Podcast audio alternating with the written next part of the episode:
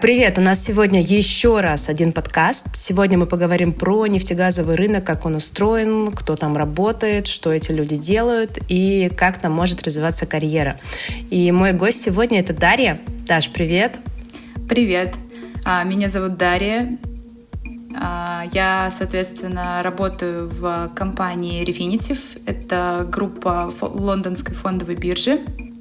А, по образованию я химик, и магистратуру я закончила по направлению petroleum engineering в Сколковском институте науки и технологий.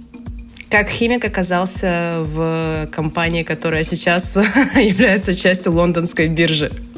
А, все очень просто. После того, как я получила степень бакалавра Э, в области именно такой фундаментальной химии, поняла, что хочу применять свои знания на практике, хочу, чтобы это не только оставалось в рамках лаборатории, да, но и чтобы э, мои знания как-то работали э, на благо людей, вот, и, соответственно, выбрал для себя такую сферу, для применения полученных знаний. Занималась я, соответственно, кинетикой химических реакций. Это помогло мне влиться в нефтегазовую сферу со стороны применение а, этих знаний в области методов увеличения нефтеотдачи. Соответственно, эти знания были полезны, и я развивалась в этой сфере. И уже после того, как, соответственно, я закончила Сколтех, а, поняла, что теперь мне интересна другая сторона нефтегазового рынка, то есть как бы я себя попробовала в этом, такую с инжиниринговой точки зрения, и далее поняла, что хочу теперь э, попробовать себя вот э, на именно такой э, финансовой, что ли, стороне нефтегазового рынка заниматься аналитикой, заниматься консалтинговыми проектами. Вот, собственно, так и оказалась в группе лондонской биржи. Ну, звучит, да, очень, очень, очень солидно, умно. Это что-то на богатом.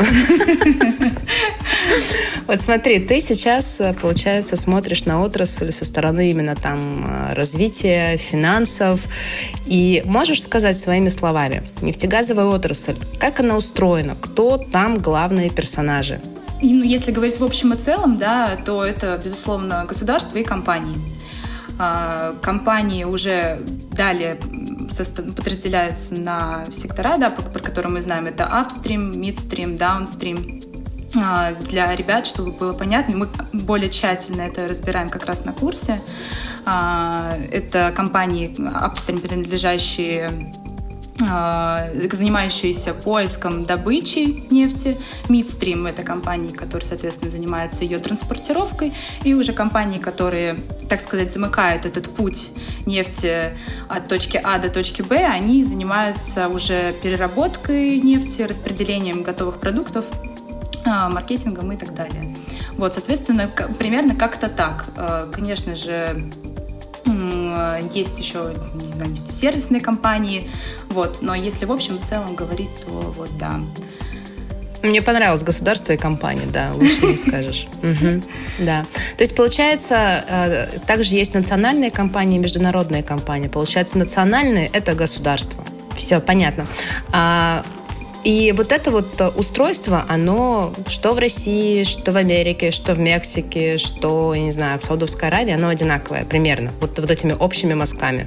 Все верно. А, устройство, вот в целом такая структура, она а, одинакова для всех стран в мире. Ты работаешь аналитиком. Да, вот мне бы хотелось, мне очень самое интересно вот узнать про аналитиков. Вообще, вопрос первый. Надо ли учиться на нефтегазовое дело, либо, я не знаю, получать диплом там каких-то точных наук, чтобы потом прийти и стать аналитиком именно в нефтегазовом секторе. А, да, вот здесь это важное замечание, что именно в нефтегазовом секторе. А, я считаю, что да, абсолютно точно, если мы говорим про аналитику в нефтегазовой сфере, а, знания именно технической составляющей проектов, они безусловно важны, они несомненно важны, и без них а, будет не то чтобы трудно, мне кажется, что порой невозможно влиться в проект и а, сделать так, чтобы э, окончание проекта было успешным. Я считаю, что а, здесь, э, помимо того, что, конечно же, безусловно, любой аналитик должен обладать соответствующими хард-скиллами, да, там, не знаю, знания SQL, Python, например, он, безусловно, должен понимать, что происходит на внутренней кухне э, этих проектов. Поэтому, да, мой ответ, безусловно, э, для того, чтобы иметь успех в э, аналитике в этой сфере, нужно получить соответствующее Это, знаешь, я сейчас э, подумала о том, что, короче, я одно время очень хотела стать э, менеджером ресторанов, вот, и я когда просто для себя тоже думала, анализировала, я поняла, что, наверное, лучшие менеджеры ресторанов — это бывшие официанты, которые, как ты сказала, знают кухню изнутри. Получается, что лучшие аналитики — это люди, которые пришли из отрасли, знают ее изнутри, и сейчас уже вышли на какой-то уровень, как вот у меня недавно одна гостья сказала, helicopters view, то есть они могут смотреть на отрасль сверху, вычленяя конкретно те вещи, которые им нужны. И вот, кстати говоря, про аналитику. Что ты анализируешь? Э, все, что важно для нефтегазового бизнеса, если отвечать так в целом. А, соответственно, это абсолютно разного рода проекты. Если говорить именно про а, свои, а, про свои кейсы, то это прогнозирование, анализ прогнозирования объемных ценовых показателей на рынке, да, то есть все то, что важно для получения большей выгоды для компании. Да? Вот, соответственно, это... А можешь привести пример из последнего какого-нибудь проекта? То есть что нужно было проанализировать и для чего? Соответственно, ну, можно, я могу привести в пример не проект, например, которым я занималась, а в целом, вот, который uh-huh, имеет сейчас uh-huh. место. Давай. Это прогнозирование объемов потребления нефти, соответственно, нефтепродуктов а, в связи с развитием а, а, сферы индустрии электромобилей. Да, сейчас тоже довольно интересная mm-hmm. Тема, да, всех она очень интересует, повлияет ли это вообще, как это повлияет, да, потому что очень много существует мнений на этот счет. Соответственно, да, примером такого проекта может быть вот оценка влияния развития индустрии электромобилей на объемы Э, потребление, на спрос. Э, прикольно, да, да, да, это прикольно. То есть, получается, есть, например, э, национальная компания, да, ну, давай скажем, всех на слуху «Газпром», да, и она обращается к вам и говорит, что вот там мы понимаем, что через 10 лет там электромобили выйдут на рынок, хотим понять, как изменится при этом наша, что выручка, прибыль, там стоимость акций, и вы за деньги делаете для них эту работу. Да, в общем и целом это можно... Как-то так. Как-то так, да-да-да. Ну, как-то так. Скажи, а на один проект большая команда? А, у нас работают довольно небольшие команды а, именно в нашей угу. компании. Вот, э, не больше четырех человек, я думаю а то и меньше. И у всех разный профиль, да? Или практически все выходцы из нефтегазовой отрасли, там инженеры, технари? У нас это процентов 90, наверное, может быть и 95, это выходцы из нефтегазовой отрасли. То есть наш отдел, он э, заточен исключительно под людей из нефтянки. Вот, а Тем теперь, гораздо кстати, проще, переходим... на самом деле, угу. когда вы говорите на одном языке, соответственно, с своими коллегами, понимаете, что не нужно лишних каких-то еще комментариев, э, объяснений. Вы понимаете друг друга. С другой стороны, вот это вот разбавление команд людьми разных специальностей тоже здорово, Имеет но место. это отдельный разговор. Да. да. А теперь говоря про людей, про аналитиков, я тоже одно время, а, у меня была мысль перейти в консалтинг именно в нефтегазовой отрасли. Каких людей вы берете? Как, будучи инженером, попасть вот в эту вот э, касту, секту, команду аналитиков и консалтов? А, хороший вопрос. А, я считаю, что, безусловно, помимо какой-то экспертной составляющей, да, вот именно в, в твоей сфере, а, ты должен обладать навыками взаимодействия с людьми из этих, то есть, получается, приходят к нам люди из нефтегазовых компаний, да, которые уверены в своих знаниях, и, как бы, несмотря на то, что приходят они к тебе за помощью, все равно они понимают, что они много лет в этой сфере, они обладают достаточным количеством знаний, и что же еще могут рассказать консультанты-аналитики. И вот здесь э, важно грамотно уметь взаимодействовать с людьми, грамотно уметь э, преподносить свое решение, а, то есть здесь я думаю, что очень важны э, навыки тебя как человека, умеющего презентовать, а, умеющего взаимодействовать а, с людьми и, соответственно, умеющего быть уверенным на 100% в своем решении, вот, и уметь, уметь грамотно его презентовать. Думаю, mm-hmm. что как-то так. Все, понятно. А, окей, да, ты как раз сразу ответила на вопрос, какие знания нужны. И как вот развивается карьера? То есть вот человек пришел, он, он кто? Аналитик, не знаю, там главный аналитик, э, младший аналитик. То есть э, как обычно может развиваться карьера людей, которые выбрали вот эту вот э, стезю Какого-то конкретного ответа на этот вопрос я не дам, потому что все зависит от устройства конкретной компании, да, то есть либо это линейная вот структура вот этих позиций, э, горизонтальная uh-huh. структура позиций, либо это вертикальный какой-то рост.